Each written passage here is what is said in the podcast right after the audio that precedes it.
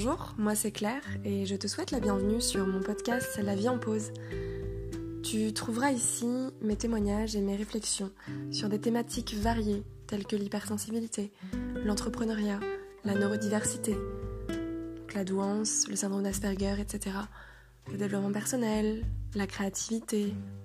Autant de sujets qui moi me passionnent et j'espère t'apportera des réponses à toutes ces milliards de questions que tu peux te poser.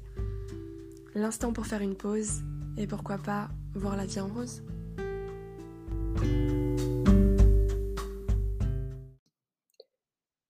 Bonjour. Alors je tenais à préciser que l'audio qui va suivre, euh, premièrement, il est assez long. Euh, deuxièmement, il parle de choses relativement personnelles. Donc ça va peut-être pas parler à tout le monde. Et la troisième chose, c'est que je pense que je parle plus spécifiquement euh, de l'autisme Asperger. Alors, peut-être que certaines personnes qui, qui se posent des questions à ce sujet, ça va peut-être les aider. Peut-être que des personnes HP, euh, enfin au potentiel, vont se reconnaître. Peut-être que des personnes neurotypiques aussi, j'en doute quand même, mais bon, voilà. Et euh, moi, je ne suis pas diagnostiquée autiste Asperger. Par contre, euh, dans trois mois, enfin j'attends mon diagnostic en fait, mais voilà, si, j'entame ces procédures, c'est clairement parce que j'ai des, gros doutes, des, grosses, des grosses suspicions. donc sur énormément de, de traits, de caractéristiques. Euh, voilà, donc ça sera, ce sera un peu la, les dernières euh, pistes euh, me concernant et qui viendront vraiment compléter un peu mon méli-mélo enfin mon puzzle. voilà, et du coup, voilà, c'est, vraiment mes réflexions personnelles, mais c'est vrai que ça a peut-être plus parlé pour ceux qui se, qui se questionnent ou qui se renseignent sur le, l'autisme Asperger. Voilà, donc je, je préférais le préciser pour pas créer trop de confusion. Et encore une fois, ce n'est absolument pas une vérité euh, absolue, ce n'est simplement mon ressenti et mes doutes. D'ailleurs, euh, je vous tiendrai au courant de toute façon euh, d'ici quelques mois ce qu'il en est si c'était autre chose. Enfin voilà. Donc, donc voilà, bah, je vous souhaite une belle écoute. À bientôt. Bonjour. Alors aujourd'hui, je voudrais te parler de hum, ce qu'on appelle la zone de génie. Donc un peu nos, talents naturels, euh, vraiment, c'est pas la même chose que la zone de confort. Euh, là, je te parle vraiment de notre zone de génie. Donc euh, ça relève de, des choses sur lesquelles on est doué naturellement, nos talents, etc. voilà. Et du coup, je vais te parler de tout ça, mais en te parlant de tout ça, ça va vraiment être basé sur la communication. Donc la zone de génie, mais dans la communication. Donc euh, c'est assez euh, précis. Et euh, je parlerai peut-être de la zone de génie dans d'autres domaines. je ne sais pas. En tout cas, là aujourd'hui, ça parlera de la communication au sens large. Bah, je vais t'expliquer. J'essaie de structurer cette fois-ci un peu plus, donc ça ne veut pas dire que ça va pas partir en live. C'est possible. Mais là, je vais essayer un peu plus d'être. de suivre un, un plan. Voilà, donc on va, on va tenter. Donc euh, je voulais parler en premier en fait de, de mon parcours euh, personnel. Euh, déjà pour vous expliquer un petit peu pourquoi je vous parle de tout ça aussi. Et de mon ressenti vis-à-vis de, de mon expérience et aussi de ce que j'ai de ce que je visualise dans la société actuelle. Voilà et euh, les difficultés ou euh, au contraire les, euh, les atouts qui peuvent y avoir actuellement en fait sur, au niveau de la communication. Et ensuite je terminerai par, par vous expliquer un petit peu... Hmm, je sais pas, ça va partir en dev perso je crois. bon en tout cas j'espère que ça va vous aider peut-être à déculpabiliser sur certaines choses, peut-être comprendre aussi autre, enfin les choses autrement. Euh, voilà, donc euh, bon, c'est parti, je vais, je vais commencer, sinon ça va durer une plombe. Alors du coup, je vais vous expliquer un petit peu mon rapport, enfin mon parcours et mon rapport à la communication depuis euh, petite. Donc moi, petite fille, j'avais, comment dire, des talents d'imitatrice. J'ai même joué dans un film, je me souviens. j'étais, bah j'étais déjà en CM2, je crois. Et euh, voilà, donc euh, j'avais certainement des, talents des facilités d'expression, je ne sais pas. En tout cas, en tout cas, j'avais pas eu l'impression d'avoir des problématiques particulières. Par contre, je me souviens que petite, que ce soit en maternelle, en primaire et tout ça, c'était soit je parlais pas, soit j'étais très pipelette. Il n'y avait pas vraiment de juste milieu. Donc déjà, ça prouve un petit peu, mais ben même aujourd'hui, comment je suis, c'est-à-dire toujours noir ou blanc, euh, un d'un extrême à un autre, il n'y a jamais de vraiment de nuance. Donc c'est vrai que j'ai pu être pipelette quand même pour euh, par moment, et c'est ce qui revenait euh, tout le temps dans mes bulletins, dans mes appréciations. voilà, c'était vraiment tout le temps ça. J'étais pas du tout élève rebelle ou, quoi mais vraiment tout le temps très très pipelette. Euh, ou alors au contraire, on me disait que je participais pas en cours, que j'étais timide. Donc euh, voilà, c'était l'un ou l'autre. Mais pipelette, j'étais en sens pipelette, euh, je parlais avec, avec mes camarades et non pas avec les profs. Donc bref, du coup il y avait un décalage un petit peu. Il y avait aussi quelque chose qui se passait, c'est que arrivé en CM1, CM2, moi, j'ai commencé à écrire un journal intime à cet âge-là. Euh, donc j'avais quoi, 11 ans? 12 ans à peu près. j'ai commencé à écrire et je n'ai jamais arrêté depuis. Donc euh, c'est d'ailleurs quelque chose que j'analyse aujourd'hui. J'ai récupéré tous mes journaux intimes. Enfin, je les ai toujours eus avec moi de toute façon, mais euh, je suis en train de les analyser en ce moment. Donc je me suis fait un Google Doc que j'ai appelé introspection et, et, ça me permet de... Enfin, je, décortique en fait tout euh, bah, l'écriture, le choix des couleurs, euh, même la texture, parce que j'avais des stylos euh, particuliers. J'avais un intérêt très fort pour les, cahiers, les stylos, c'était assez dingue. Euh, stylo plume et tout. D'ailleurs, je m'en suis racheté pour me rappeler un peu mon enfance et j'adore. Voilà, la petite parenthèse. Et, et du coup, voilà, j'analyse tout ça, la façon, les mots que j'utilise, le vocabulaire, tous les superlatifs que je peux utiliser. Enfin bref, ce que je disais aussi, bien sûr, le contenu, mais aussi la forme, en fait. Voilà, bon. Euh, et c'est très, très, très, très, très intéressant, vraiment. Enfin, du coup, ça m'apprend. Enfin, pour moi, c'est le meilleur outil de connaissance de soi-même. Et ça m'apprend vraiment euh, bah, des choses sur moi et puis euh, que j'avais pas forcément conscientisé. Et puis, du coup, bah voilà, ça me ça me confirme certaines choses. Bref, voilà. Ensuite, je vais vous parler de adolescente. Donc adolescente, alors c'est à partir au final de 12 ans déjà, 13 ans, etc. Enfin, quand j'ai commencé en fait un peu à aller au collège.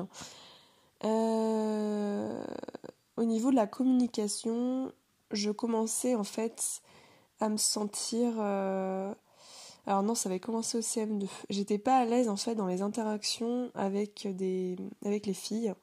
Vraiment, euh, il y avait des choses que je comprenais pas. Euh, j'ai subi du harcèlement aussi, je pense comme beaucoup.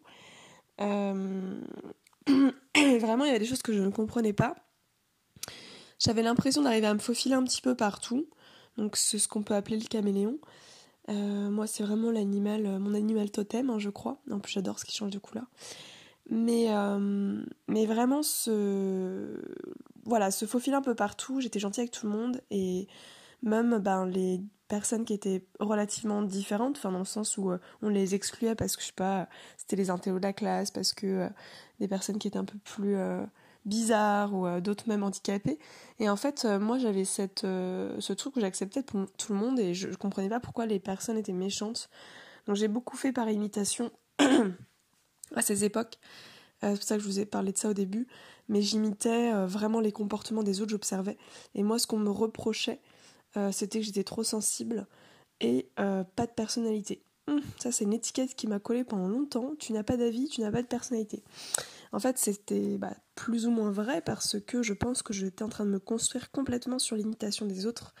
Et c'était dur parce que j'avais très peu de repères. Enfin, j'avais trop de repères peut-être et du coup, euh, je ne savais pas trop où aller. Donc j'étais, bah voilà, le, mode camouflage quoi. On, s'adapte à tout, on se suradapte. voilà. Et euh, en fait, j'en avais marre des filles parce que ben elles, elles se prenaient trop la tête. Il y avait des ce qu'on appelait des commandantes dans les groupes, dans les groupes de filles. Et en fait, euh, vraiment les conversations, les jeux, euh, surtout les, en fait, c'était surtout au niveau interactionnel, oui, je sais pas si ça se dit, au niveau des interactions où c'était mais compliqué. Je comprenais vraiment pas. Donc j'ai décidé de quitter les groupes de filles et en fait la toute l'année de CM2 et un peu CM1 je crois. Euh, je suis allée, j'ai traîné avec les garçons et j'ai joué au foot à toutes les récré donc je ne traînais plus du tout avec les filles. J'en ai marre, j'en avais vraiment marre et du coup là c'est pareil, imitation aussi parce que je me sentais mieux parce qu'il y avait pas on n'était pas obligé d'être dans l'interaction avec euh, à jouer au foot au final donc euh, c'était beaucoup plus simple. Mais alors mais vraiment beaucoup plus simple. Bon par contre je devais être un peu frustrée parce que pas d'échange mais mais je me sentais vraiment mieux et en plus je jouais bien au foot. Et du coup, mais je me souviens qu'à ce moment-là, je ressemblais clairement à un garçon parce que euh, j'étais habillée comme eux. Du coup, j'étais dû faire par imitation aussi pour essayer de m'insérer et donc m'intégrer. Et donc, je me suis habillée comme eux. Euh, le petit sweat, la coiffure euh, bien comme un garçon. Enfin, voilà. Et, et j'étais bien. Et arrivé en fait au collège, je sais plus ce qui s'est passé l'été de entre le entre la primaire et le collège mais il s'est passé quelque chose. Moi j'ai une grande sœur, donc je l'imitais aussi beaucoup, et je me m'identifiais beaucoup à elle. et en fait, je l'admirais en fait, vraiment. Et je sais que là, comme enfin elle, se maquillait tout le temps, elle commençait à s'habiller un peu plus femme et tout, euh, qu'elle avait elle a quasiment 4 ans de plus que moi. Et, euh, et du coup, bah, j'ai voulu faire pareil. Et en fait, arrivé au collège, enfin, elle m'avait dit non mais il faut surtout pas que tu sois comme ça, qu'en gros, euh, donc euh, fallait que je m'habille bien, quoi, comme une femme. Donc j'ai commencé à mettre des jeans moulants, enfin à mettre des mèches, à maquiller dès la sixième, enfin bref. Ça a duré un an. L'année d'après, j'ai complètement changé de style vestimentaire. voilà. Enfin, en tout cas, je vous dis tout ça parce que ça, je pense que ça, révèle un peu le, bah, le côté on se camoufle, on se cherche, on change. Enfin, moi, je changeais de style vestimentaire absolument tout le temps.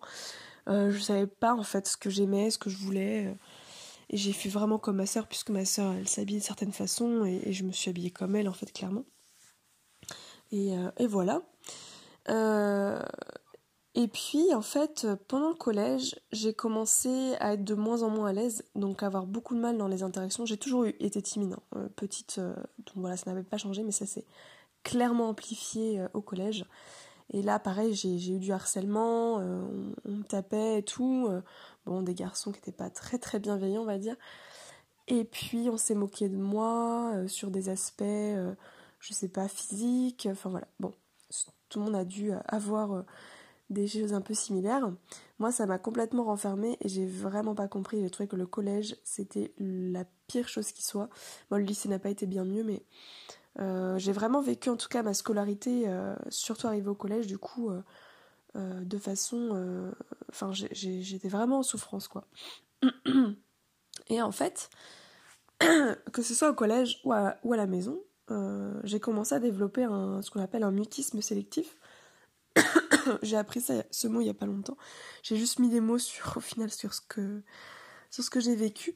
Donc il y a des moments où je ne parlais pas vraiment euh, forme de mutisme en fait et, je parlais pas et à l'école vraiment j'observais donc j'observais les interactions je me mettais un peu à part euh, et quand je parlais c'était surtout à deux je choisissais la personne avec qui je, parlais mais jamais euh, dans les groupes et tout enfin j'étais très très mal à l'aise et en cours vraiment bah, je participais jamais jamais jamais j'avais une j'avais développé du coup alors je sais plus comment on appelle ça mais euh, comment on appelle ça euh, Antophobie, je sais plus. Enfin, euh, j'avais développé la, phobie de rougir parce que je rougissais absolument tout le temps. J'étais une élève très. Enfin, une élève et, une personne très sensible et. Et comment. bah, très timide, mais de façon handicapante. Enfin, on appelle, ça la timidité maladive, mais j'aime pas trop ce, terme, mais en fait. En fait, bon, voilà, c'est vrai que ça. ça j'étais pas malade, j'étais j'étais plutôt handicapée par rapport à ça et ça en devenait vraiment une, phobie euh, de rougir etc euh, en fait je voulais j'étais tellement transparente ça se voyait tellement sur moi et du coup j'arrivais pas du tout à cacher euh, bah, ma sensibilité mon émotivité en fait et je trouvais que c'était une faiblesse et bah plus j'étais enfin plus j'étais comme ça moins j'étais en confiance et et donc, bah, plus j'étais comme ça, etc. Donc c'était un cercle vicieux, c'était assez, euh, en fait, c'était clairement compliqué pour moi de, vivre comme ça et ça m'a suivi jusqu'à la fac, hein, donc même plus après. Enfin, je m'en suis détachée au fur et à mesure, mais ça a été très compliqué. Ça me, colle encore un peu à la peau par moment, euh, vraiment. Mais, mais voilà. Et du coup, euh, c'est là que j'ai compris en fait que pour moi, l'oral, euh, la parole, c'était quelque chose de compliqué. Déjà, j'avais parce que bah, du coup il y avait ce mutisme ou alors euh, ben cette difficulté enfin carrément ce ça me faisait comme des fois des blackouts euh, quand je devais passer à l'oral. C'était ça me rendait tellement ça me rendait malade pour le coup et je venais pas à l'école parce qu'il y avait des oraux. Euh, c'était quelque chose qui était terrible et je ne participais donc jamais en cours. Voilà. Bon bref. Et là je parle du collège mais du coup au lycée ça m'a j'ai développé ce qu'on appelle une phobie scolaire. Donc clairement c'était lié à ça euh, c'était lié aux interactions, c'était lié à l'oral, c'était vraiment quelque chose de, de, terrifiant pour moi en fait, euh, et ça me, ça me générait en fait un stress chronique. Euh, donc des fois l'impossibilité carrément de sortir de son lit le matin. Et quand je le faisais, je le faisais avec une difficulté telle que j'essayais en fait de... Je me suis construit, enfin je sais pas comment ça s'appelle, mais euh, une sorte d'inhibition des émotions. Donc en fait, j'ai essayé de, me forcer à me placarder et à tout inhiber le plus possible. Donc en fait, j'étais comme, je pense, un glaçon, je devais être très froide. Je parlais, enfin vraiment, euh, mais c'était dur. J'arrivais pas à le faire automatiquement et c'était dur. Et donc euh, j'étais l'élève qui, qui parle à personne et qui reste dans son coin. Et bon, j'avais quand même dans le lycée, dans tout le lycée, je sais pas combien on était, mais j'avais deux amis euh, avec qui je traînais le plus. Euh, voilà. Après, j'avais des, quand des connaissances, mais euh, j'étais pas à l'aise. Et voilà, donc deux amis, et que je ne revoyais pas d'ailleurs à l'extérieur, donc ça prouvait bien que j'étais pas. Non, c'était pas non plus. Bah, enfin, les, des super super amis avec qui je pouvais échanger de tout. C'était deux garçons. Et en fait, voilà. Et du coup, j'étais la fille qui longeait les murs, quoi. Donc euh, voilà. Et puis, euh, et puis voilà. Et en fait, euh, j'ai reparlé dernièrement à un ancien élève de, mon lycée et je lui ai demandé des questions par rapport à comment j'étais. Et en fait, lui, il m'a dit c'est vrai que tu étais quelqu'un de réservé, mais, mais comment peut-être que c'était dû à ton problème de cœur? Parce que du coup, j'avais un, un syndrome. Enfin, j'ai été opérée du cœur à l'âge de 19 ans. Donc euh, pendant, euh, bah, du coup, jusqu'à mes 19 ans, en fait, euh, j'avais des, comment enfin, je vais pas rentrer dans les détails, on s'en fiche, pas le sujet, mais des difficultés, bref, au niveau du cœur, et ça me crée des, grosses crises de tachycardie, donc qui, qui, venaient, qui, qui me surprendre, par, voilà, et qui, qui repartaient tout aussi rapidement. Et, et donc, enfin, tout aussi soudainement. Et du coup, des fois, bah, il fallait que je sorte de cours, puisque quand j'avais une crise de tachycardie, bah, vous imaginez un cœur qui bat à 250. Euh, bah, il y a tout le sang qui monte à la tête, euh, euh, on tremble de partout, on, ne peut plus rien faire. Et en fait, moi, il n'y avait pas de médicaments qui existaient. Donc, du coup, je devais absolument m'allonger là, tout de suite, quoi. Donc, c'était très gênant, très, très, très, très humiliant. Donc, bah, des fois, je m'allongeais dans la classe, ou alors je m'allongeais dehors dans le froid euh, parce que j'avais honte et, euh, j'avais pas j'avais j'avais pas le temps d'aller jusqu'à l'infirmerie en fait c'était trop trop long donc euh, bon. Et des fois ça a duré 5 minutes comme ça pouvait durer 45 minutes quoi donc mais j'avais un espèce de, de, enfin bref. Et du coup on pensait sûrement que ben ça ça c'était ce qui faisait que j'étais très réservée. Bon je sais pas. En tout cas voilà. Et puis là je voulais vous parler aussi de mes plus tard de mes études de, mes études et mes choix de travail, euh, d'emploi. Parce qu'en fait, euh, c'est très révélateur aussi euh, sur la façon dont je me dont je percevais le monde et comment je le recevais aussi. j'ai fait le choix de faire des études en communication. En fait, depuis toute petite, je souhaitais, je souhaitais être photographe. Enfin, depuis vraiment longtemps. Je ne l'ai pas verbalisé comme ça, mais en fait, ça a été rapide. Et arrivé déjà au collège, je voulais être photographe. mais mes parents n'ont pas voulu que j'entre dans un lycée, euh, enfin, un lycée, euh, comment on appelle ça, euh, spécialisé, la technique, professionnelle. Et je, du coup, bah, j'ai quand même voulu, après le bac, continuer à aller en photo. Et en fait, bon, j'avais été prise en deux écoles, mais au final, au dernier moment, mon, père m'a dit, bah non, en fait, bah, ça, ça, te fait changer de ville, ça va être trop cher, en plus, il n'y a pas de débouché, enfin bref. Donc, j'étais complètement déçue et je me suis retrouvée au mois de juillet à pas avoir d'école. enfin, du coup, voilà, et je devais choisir une fac. Et donc moi, c'était hors de question que je reste dans ma ville natale. Je voulais absolument fuir. Donc euh, voilà, donc je suis partie euh, dans une autre ville. Et puis euh, en Bretagne. Et donc j'ai fait le choix de faire une fac de communication. Et là, après la fac de communication, enfin je vais essayer de faire court parce que voilà, mais c'est juste pour vous montrer le délire. Euh, fac de communication. Ensuite, j'ai fait. Euh, travaillé dans le recrutement, dans les ressources humaines. Donc euh, voilà. Pendant mes études, j'ai travaillé dans la vente et dans le service. Bon, c'était des petits boulots qu'on peut prendre parce que quand on n'a pas forcément de diplôme, c'est les trucs qui sont plus faciles.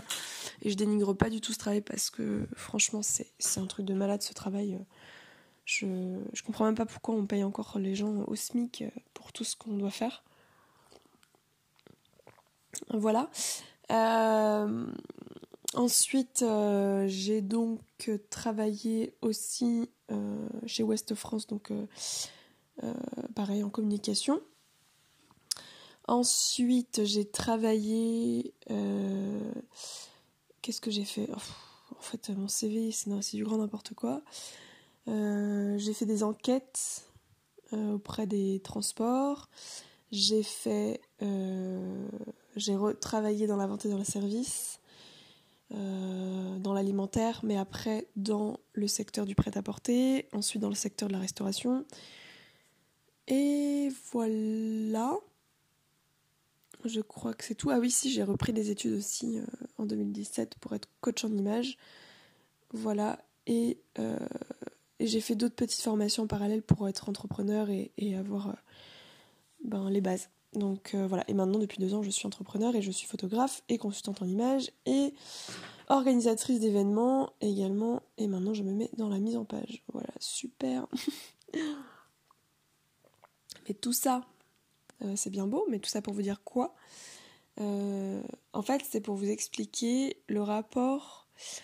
Enfin j'ai... Comment dire J'ai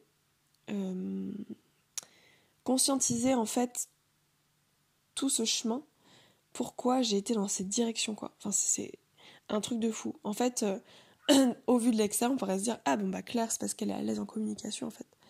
Elle est à l'aise à l'oral, euh, voilà, et tout. Mais en fait, c'est tout le contraire. Euh, je suis pas à l'aise dans les interactions, je suis pas à l'aise à l'oral, avec la parole. Vraiment pas. Et en fait, je pense que dans toutes ces dans toutes ces, différents boulots ou ces, différents, ces différentes études, je pense que j'ai voulu en savoir plus parce que c'est quelque chose qui, qui me dépassait en fait. Et du coup, ben, à la fac, c'était parfait parce que c'était des amphis. Euh, la plupart du temps des cours magistraux. Donc moi, c'était l'idéal pour moi dans le sens où, par rapport aux interactions à l'oralité, ça m'enlevait tout stress. Donc en fait, euh, j'avais pas de stress à aller dans un amphi. Enfin, j'en avais quand même parce que j'arrivais tout le temps en retard et que du coup, il y avait plus de place. Et là, c'était le stress total parce que je savais pas où m'asseoir. Et donc, bref, j'étais trop gênée de passer devant tout le monde. Vraiment, le fait de pas savoir s'asseoir, c'était compliqué. Et ce qui était compliqué avec cours magistraux, c'était que je ne mémorise pas, moi, de façon auditive. Encore une fois, voilà, ça va dans les deux sens. À niveau oral, c'était plus compliqué à retenir, donc il fallait que... Et je savais pas prendre des notes, donc j'écrivais tout. Tout ce que la personne disait. J'écrivais, j'écrivais, j'écrivais. Donc en fait, chez moi, j'avais le double, voire le triple de travail parce que je faisais des fiches de fiches de fiches. Bref, merci l'école de m'avoir appris à prendre. ça, je, ça va, je vais, je vais en parler dans un autre podcast de ça, de, l'éducation et de, et de tout ça parce qu'il y, a beaucoup de choses à dire. Euh, voilà, et donc c'était, c'était, je pense que c'est pour ça que je me suis dirigée vers ces filières et notamment euh, la photo aujourd'hui. j'ai toujours voulu faire ça depuis toute petite, je vous le rappelle, et donc aujourd'hui, je suis photographe, ça y est, j'ai réussi à être entrepreneur et à être à mon compte. Mais c'est un soulagement extrême. En fait, la photo, pour moi, c'est comme me mettre derrière, euh, à la fois, je pense, comme me cacher derrière quelque chose, puisque du coup, le monde extérieur est peut-être trop violent pour moi. Hum, bon, c'est des analyses personnelles, mais je pense que c'est comme ça que je le visualise. Ensuite, ben, peut-être que aussi ça me permettait de me cacher derrière carrément un appareil et donc euh, qu'on ne voit pas mon visage. Euh, voilà. Et en fait aussi, je rentrais dans ma bulle parce qu'en fait, ce qui se passe, et ça me le fait toujours aujourd'hui, c'est que quand je suis derrière euh, l'objectif, donc je vais regarder vers le, petit capteur, voilà, eh bien, il se passe quelque chose, vraiment. même quand c'est avec le téléphone portable, c'est pareil il se passe vraiment quelque chose. En fait, il y a comme un comme un bah en fait le téléphone ou le le boîtier sert de médium entre moi et le monde et du coup, ça sert de d'émetteur et de récepteur entre euh, entre entre nous en fait. Et il y a ce truc qui passe au milieu et qui me permet d'avoir une sorte de filtre.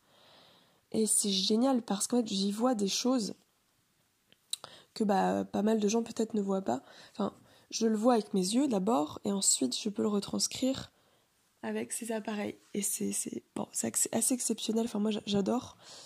Mon rapport avec la photo est assez... Puis bon, bah, il y a ce côté artistique aussi, c'est un moyen d'expression artistique. Pour moi, je suis pas une photographe technique, hein, clairement pas. C'est vraiment artistique. Voilà, esthétique. Euh, et je pense aussi, c'est ce après, ça c'est personnel aussi, mais j'ai beaucoup de difficultés à regarder dans les yeux. Et je pense que le fait de passer, enfin d'avoir une protection un peu, euh, ça me permet de réussir à, à, regarder dans les yeux, enfin voilà, à capter des émotions. Et puis, euh, sans que ça m'atteigne directement en fait. Parce que c'est trop difficile pour moi de les regarder, euh, voilà, de visu. Bref.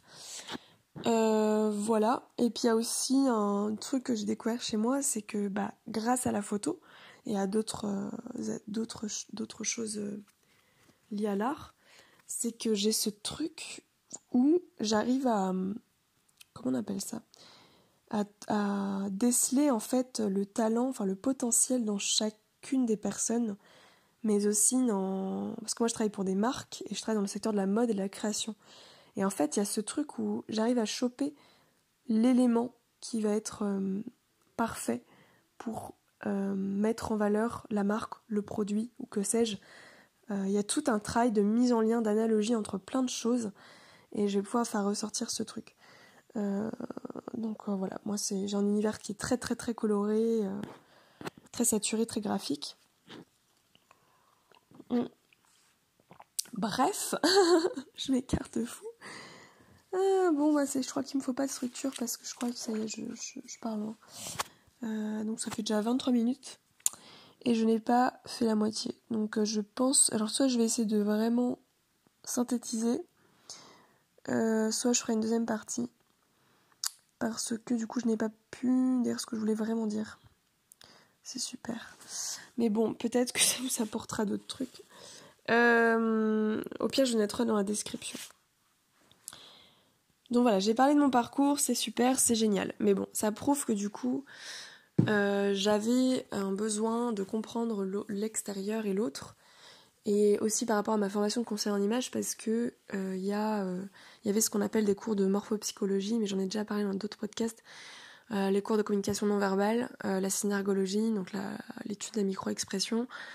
En fait, il y avait tout un tas de trucs, et puis bah aussi le style vestimentaire, tous les codes en fait, tous les codes je sais pas, je suis allée dans un espèce de truc où ça m'a passionné de, décortiquer tout ça et de comprendre en fait. Et je pense que j'avais ce besoin de comprendre pour essayer de mieux. Euh, de mieux m'insérer en fait, peut-être de mieux m'intégrer, enfin voilà. Et ça m'a vraiment, euh, ça m'a vraiment passionné. Et du coup, bah, j'en sais presque plus maintenant que les gens, mais ça reste des choses que je sais sur le non-verbal en fait. C'est beaucoup sur le non-verbal et non pas sur la parole. Mais ça m'aide beaucoup euh, dans mes interactions actuellement en fait. Vraiment. Ça m'aide beaucoup. Voilà, et du coup aujourd'hui, ce que je voulais dire, c'est que la société actuelle, elle est basée sur la parole. Clairement, on sait que c'est une, société qui est, sur la communication orale principalement et sur le contact physique aussi, sur les interactions sociales, mais d'un point de vue physique, les bars, les restos, toutes les activités, enfin en fait tout en fait. Et, voilà, et du coup, c'est vrai que l'art est pas forcément l'outil qui est le plus mis en avant, alors qu'en fait tout le monde, je ferai un autre podcast aussi là-dessus, tout le monde utilise, euh, consomme ou fabrique ou produit de l'art. Euh, tout le monde en fait, tout le monde en fait, sans s'en rendre compte peut-être, mais tout le monde en fait. Euh, voilà, et du coup, c'est problématique parce que des personnes comme moi qui ont ce fonctionnement, qui ont du mal des fois dans les interactions, qui ont en tout cas un blocage au niveau de, du verbal, de la parole et de l'oral, c'est problématique. Euh, parce que bah, on, a pu se sentir en tout cas euh, moqué, rejeté, et puis on a pu peut-être euh, développer une timidité, une phobie, une, ou au contraire mettre un masque tellement fort, tellement extraverti, que ça n'a rien à voir avec qui on est. Et moi, c'est ce que j'ai dû créer et construire. Ça a été, ben, je l'ai construit ce masque plus au niveau quand j'étais à la fac et, et plus tard après il a été fort, euh, très fort en fait, mais presque trop, ce qui fait qu'aujourd'hui quand je rencontre des gens, euh, je pète, euh, j'en fais trop. En fait, j'en fais pas, enfin, c'est pas j'en fais pas exprès, mais j'ai construit un masque trop fort et donc je rigole fort, je parle fort, je parle beaucoup avec les mains et tout, mais en fait ça cache clairement un gros malaise à l'intérieur. Donc bref, je suis pas de juste milieu, soit je parle pas, soit je, soit je, suis trop extravertie quoi.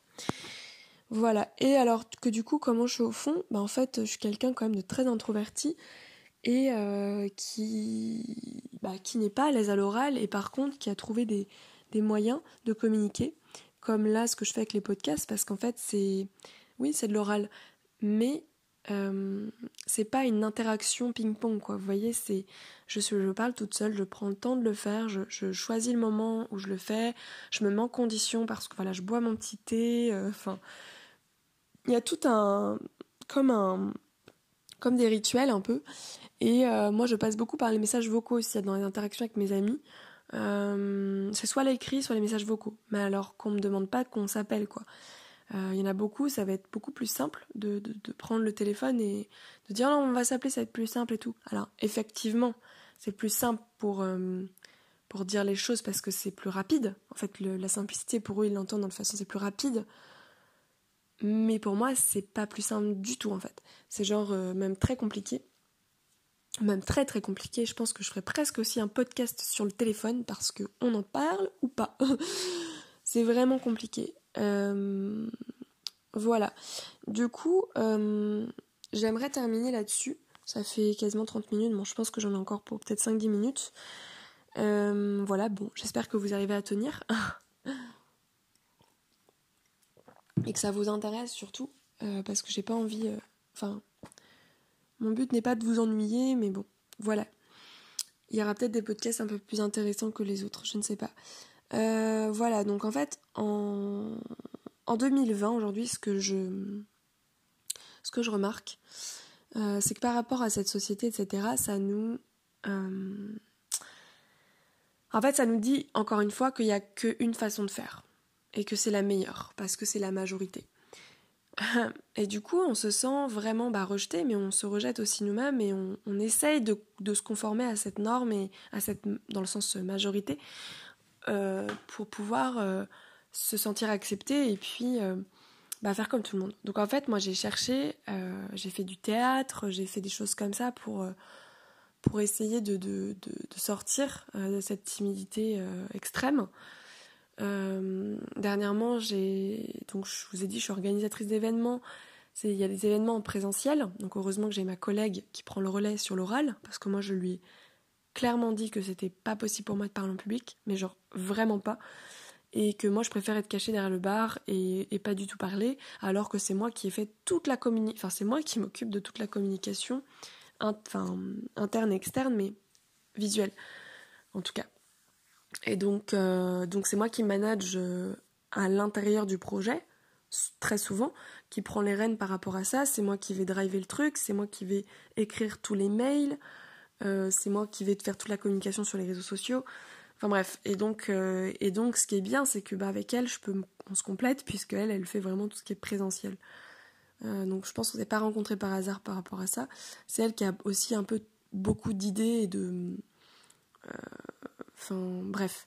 Donc elle fait toute les la prospection, le démarchage, voilà, tout ce que moi je, je ne peux pas faire. Et, et du coup, ben, on, s'était dit, enfin c'est ce qu'elle m'avait dit, ce serait bien aussi que, parce qu'elle elle, essaie d'être un peu plus à l'aise dans la communication euh, écrite, elle m'a dit, ce serait bien quand même que tu, bah, tu travailles peut-être là-dessus, sur la communication orale. Mais j'en ai pas envie en fait. Et ça c'est quelque chose qu'il faut que je travaille dessus parce que dans le sens où, voilà, je n'ai pas envie. C'est pas le moment. Et il y, y, a une peur, mais si derrière cette peur il n'y a pas une envie, ben à, enfin, à quoi ça sert en fait? Je vais le faire pour, pour les autres en fait du coup, mais alors que ça marche très bien comme ça.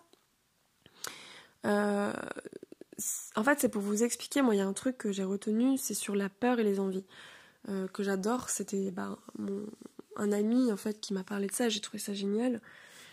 Euh, il me dit mais tu sais Claire, tu as des peurs. Il y a des peurs et en fait derrière ces peurs, si tu euh, si tu as envie, par exemple, je sais pas, tu as peur d'aller voir, d'aller, euh, voir quelqu'un, d'aller prendre, d'aller un rendez-vous euh, client. Voilà, très bonne, très bonne idée, très bon exemple. Eh bien, est-ce que cette personne, t'as vraiment envie d'aller la rencontrer? Dans le sens, est-ce que c'est vraiment le client avec qui tu veux travailler ou la cliente avec qui tu veux travailler, etc. Et ben, en fait, très souvent, ça a été bah oui, clairement, j'ai très envie. J'ai très peur, mais j'ai très envie. Et donc là, j'essaie de dépasser cette peur parce que je savais qu'il y avait quelque chose de bénéfique à aller récupérer. Maintenant, j'y allais des fois en rendez-vous présentiel et je choisissais les horaires parce que ben moi, euh, si j'ai un rendez-vous par exemple à 16h, ben, j'y pense toute la journée et ça m'occupe mon esprit, je ne peux rien faire d'autre que de penser à ce rendez-vous. Donc j'ai décidé de faire mes rendez-vous le matin la première heure presque en fait. Mais parfois ça, ça me procure des insomnies, mais bon bref je vais voir cette personne et euh, on a ce rendez-vous, etc. Mais aujourd'hui, je me rends compte qu'au final, je vais essayer de, parce que c'est trop stressant et ça me, parfois ça me, ça me perturbe tellement que ça va euh, générer euh, trop de charge mentale pour moi la veille ou même, même souvent plusieurs jours avant, voire une semaine avant. à partir du moment où je sais que j'ai le rendez-vous, ça me prend une charge mentale. Donc du coup, je me suis dit, il faut que j'adapte encore ma communication. Donc du coup maintenant j'essaye vraiment de, faire le moins d'interactions possible. Donc parce que même le téléphone c'est compliqué. Donc vous imaginez un petit peu le bah, la difficulté. Euh, donc euh, du coup en gros pour moi c'est soit euh, je fais par écrit ou par message vocaux. C'est ce que je suis en train d'expérimenter actuellement et ça fonctionne très bien. Et franchement c'est top. Et puis le jour où vraiment bah, on, a, on a bien avancé sur les rendez-vous, eh bien le jour où je dois la voir, si vraiment je me sens de la voir, eh ben c'est ok quoi.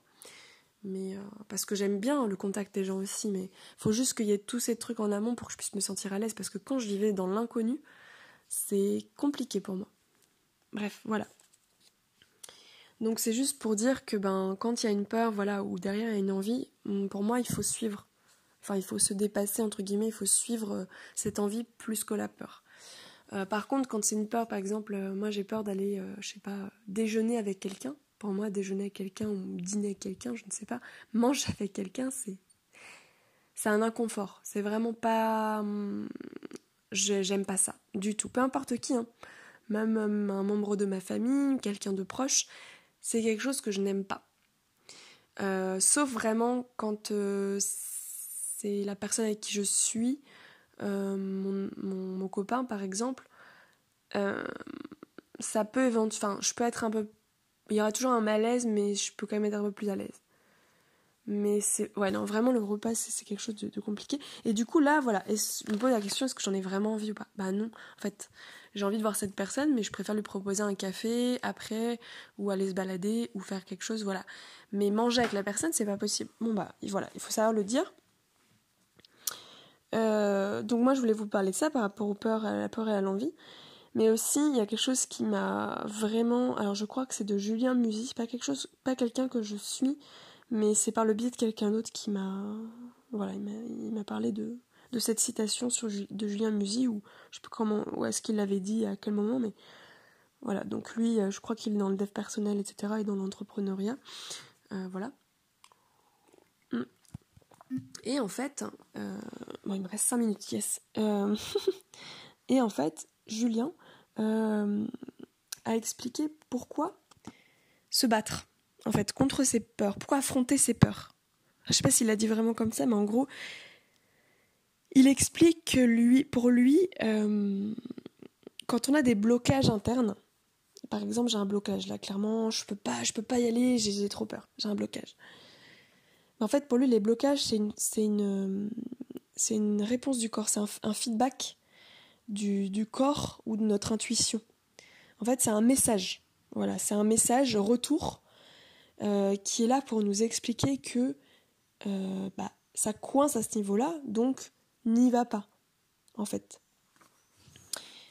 Euh, voilà, et du coup c'est intéressant parce que, de ce que je comprends, hein, c'est comme ça, mais j'ai trouvé ça génial parce que c'est vrai que bah, l'intuition, moi j'en ai déjà parlé, le corps, ce sont des messages, et j'en ai déjà parlé, il y a vraiment ce truc de feedback, de retour.